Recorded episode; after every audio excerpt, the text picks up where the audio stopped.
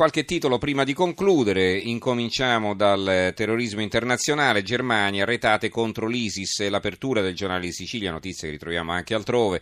Merkel lancia un piano, 1200 euro per ogni migrante che se ne va. Venezia, arrestata una saudita. Blitz con un migliaio di poliziotti a Berlino e nelle zone del fiume Meno. Bloccato, bloccati un tunisino accusato della strage del, al Museo del Bardo. Ricorderete persero la vita anche quattro italiani e eh, altri uomini sospettati di contatti con Amri. Amri è il terrorista eh, di Berlino, quello della strage al mercatino di Natale. Il governo erano pronti per nuovi attentati.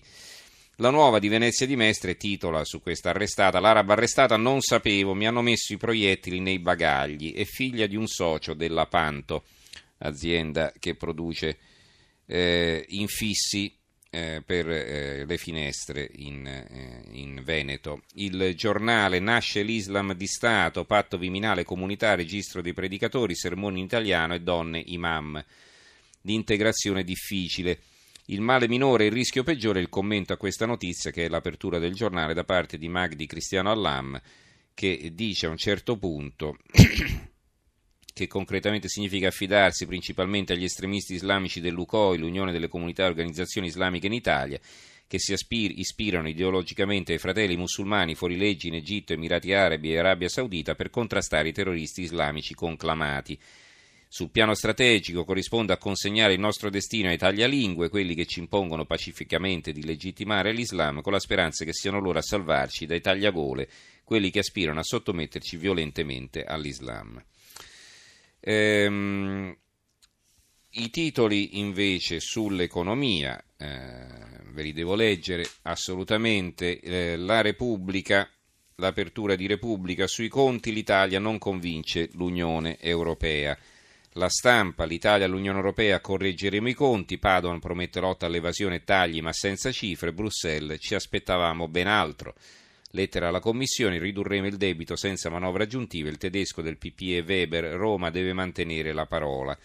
E a proposito della politica, perché appunto adesso ho la stampa sotto mano, il titolo sulla politica è questo, il barometro, c'è un pezzo di Nicola Piepoli, gli italiani vogliono le elezioni però con una legge diversa, i democratici avanti nelle preferenze con il 32%, nel centro-destra testa a testa fra Lega e Forza Italia il quotidiano nazionale, il giorno della nazione, il resto del Carlino, sforbiciata le detrazioni, tabacchi e benzina su, quindi si presuppone che per rispettare eh, i vincoli europei saliranno, saliranno i prezzi di sigarette e di carburanti. Il sole 24 ore, tagli e accise, la risposta all'Unione Europea nel prossimo documento di economia e finanza anche lotta all'evasione, chiesto sconto di oltre un miliardo per il sisma. Ecco, speriamo che non tirino fuori un'altra volta questa storia della lotta all'evasione perché tutti quanti promettono di tappare i buchi con la lotta all'evasione, no? Quindi una cosa che eh, di là da venire perché poi speriamo tutti che funzioni, ma insomma i risultati sono abbastanza scadenti. Il manifesto eh, apre così con l'acqua alla gola, il governo nella tenaglia tra Bruxelles e Renzi, nella lettera all'Unione Europea sfida la procedura di infrazione sperando nella linea morbida sui conti pubblici. Ma dall'Europa in arrivo una maxi multa per la mancata tutela dell'acqua potabile, rischio rincari delle bollette. Il mattino, l'Italia e l'Unione Europea, patti rispettati, agiremo su evasione e spesa e poi noi divisi e il mondo che cambia di Biagio De Giovanni e il commento L'Italia sembra in bilico su un crinale, non voglio dire su un abisso, formula che sarebbe di sicuro esagerata, scrive De Giovanni, ma i motivi di preoccupazione crescono ogni giorno di più.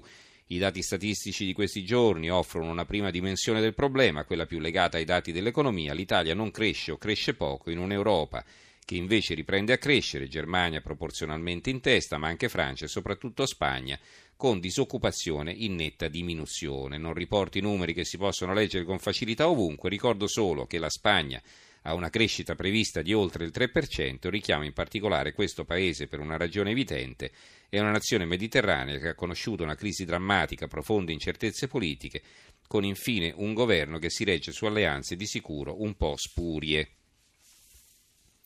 secolo XIX, infine, lotta all'evasione e tagli. L'Italia promette la correzione dei conti, ma senza cifre, disappunto a Bruxelles. Allora, altri titoli.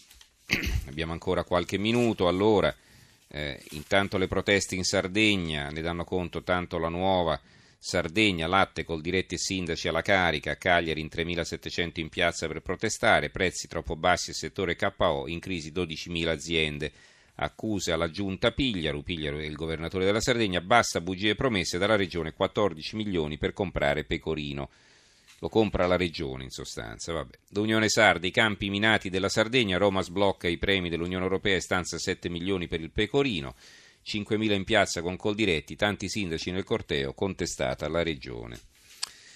Eh, interessante l'osservatore romano, eh, sapete della nomina del, alla Corte Suprema di un conservatore da parte di Trump, no? c'era un posto vacante perché era morto il giudice Scalia, è stato sostituito da un certo Gorsuk, Neil Gorsuk. Allora, eh, qual è la notizia secondo l'osservatore romano? Trump blinda la Corte Suprema con la nomina del conservatore Gorsuk.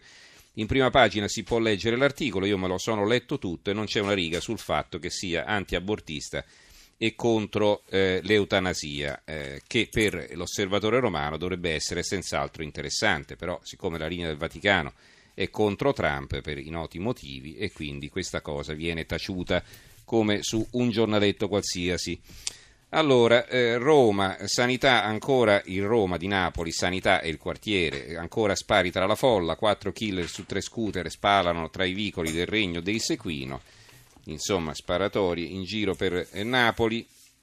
La Sicilia con la cultura si mangia, insomma si riflette, si, eh, così, si festeggia, si pensa anche a come eh, valorizzare eh, l'assegnazione eh, a Palermo eh, del, della, capi- della, capitale della cultura per il 2018 e eh, infine il centro di Pescara in prima pagina delitto e castigo vendetta tremenda vendetta Italo Delisa aveva investito e ucciso Roberta Smargiassi dopo sette mesi il marito Fabio lo fredda a colpi di pistola. Notizia questa che sul centro di Pescara è in apertura ma insomma la trovate un po' su tutte quante le prime pagine Concludiamo con una notizia più leggera, via, la spazzacamini, una ragazza sui nostri tetti, è una bella ragazza di 30 anni di Treviso, insomma, della provincia di Treviso, ci si attrezza, ci si ingegna per lavorare. Grazie allora a eh, Gianni Grimaldi in regia, a Fernando Conti che ha curato la parte tecnica, Giorgio Allegretti, Carmelo Lazzaro e Giovanni Sperandeo in redazione.